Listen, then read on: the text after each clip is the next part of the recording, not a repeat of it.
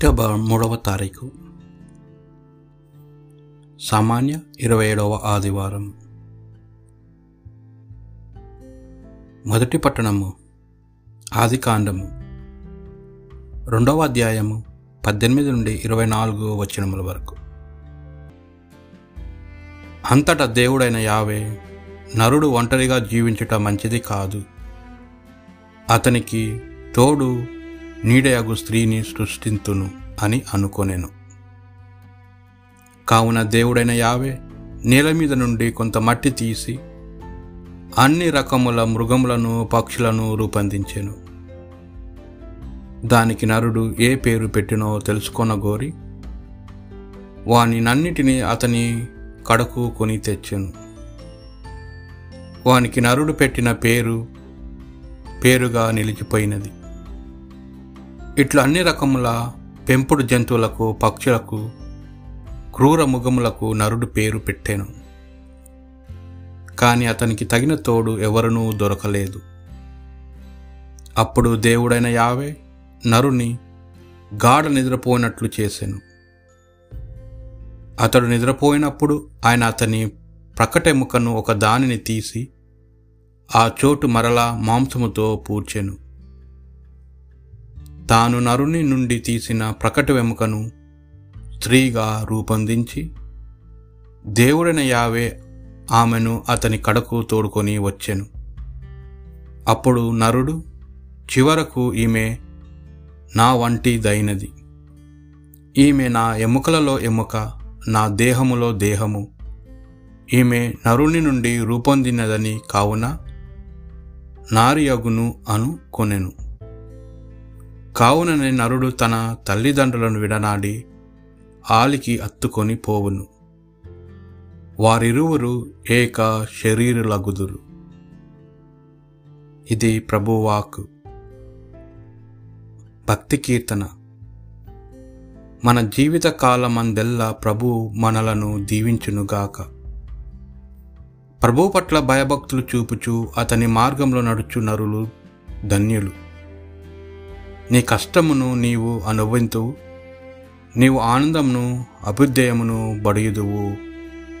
మన జీవిత కాలమందెల్లా ప్రభు మనలను దీవించునుగాక.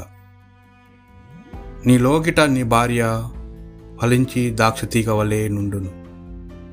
నీ భోజనపు బల్ల చుట్టూ నీ తనయులు ఒలీవ పిలుకల వలె ఒప్పుదురు. మన జీవితకాలం అందల్లా ప్రభు మనలను దీవించునుగాక. దేవుని పట్ల భయభక్తు కల నరుడు ఇట్టి దీవెనలు బడియును. నీ జీవితకాలమెందల్లా ప్రభు సియోను నుండి నిన్ను దీవించునుగాక నీవు ఎరసలేము అభ్యుదయము కాంతువుగాక మన జీవితకాలం ఎందల్లా ప్రభువు మనలను దీవింతునుగాక నీ బిడ్డల బిడ్డలను కనులార చూతువుగాక ఇజ్రాయిళ్ళకు శాంతి కలుగునుగాక మన జీవితకాలం ఎందల్లా ప్రభువు మనలను దీవించునుగాక. పునిత చిన్నప్పగారు హెబ్రిలకు రాసిన లేఖ. రెండవ అధ్యాయము తొమ్మిది నుండి పదకొండు వచనముల వరకు. కానీ మనము యేసును మాత్రము చూచుచే ఉన్నాము. దైవానుగ్రహము వలన మానవులందరి కొరకై తాను మరణించినట్లు కొద్ది కాలము వరకు ఆయన దేవదూతల కంటే తక్కువగా చేయబడను. తాను అనుభవించిన మృత్యు వేదన వలన ఆయన మహిమ గౌరవములతో అభిషక్తుడగుటకు చూచుచున్నాము. సర్వసృష్టి స్థితి కారకుడు దేవుడు. తన మహిమలో పాలు పంచుకొనుటకై పెక్కుమంది పుత్రులను చేరదీయుటకు యేసును బాధల ద్వారా పరిపూర్ణి చేయుట సమంజసమే ఆయన మానవులను పాపం నుండి పక్షాలన చేయును. ఏలయన పవిత్రులకు చేయబడిన వారికి ఆయనకును తండ్రి ఒకడే. అందువలనే వారిని తన సోదరులని చెప్పుటకు యేసు సిగ్గుపడలేదు. ఇది ప్రభువాకు సువార్త పట్టణము. పునీత మార్కు గారు రాసిన సువార్త సువిశేషంలోని భాగము.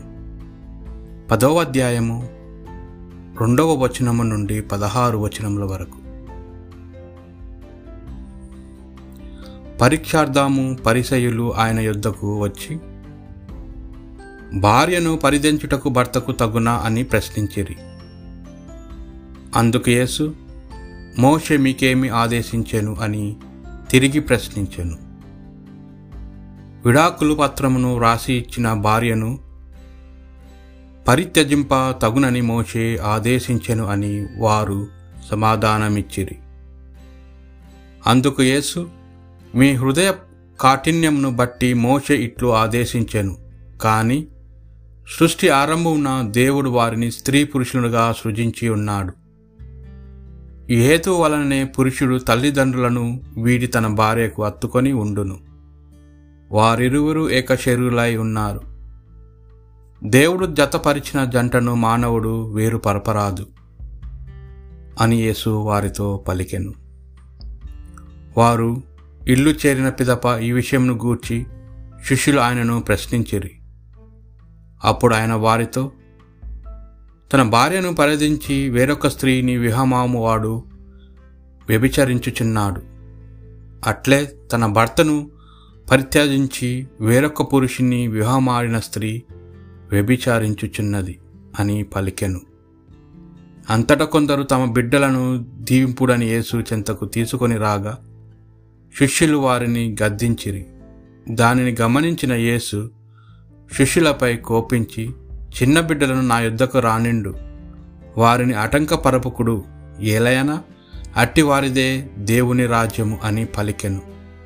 మరియు ఈ పసిబిడ్డల వల్లే ఎవరు దేవుని రాజ్యమును అంగీకరిం అంగీకరింపురో వారు దేవుని రాజ్యంలో ప్రవేశింపరని మీతో ఒక్కానించుచున్నాను అని ఆ బిడ్డలనెత్తి కౌగిలించుకొని దీవించాను.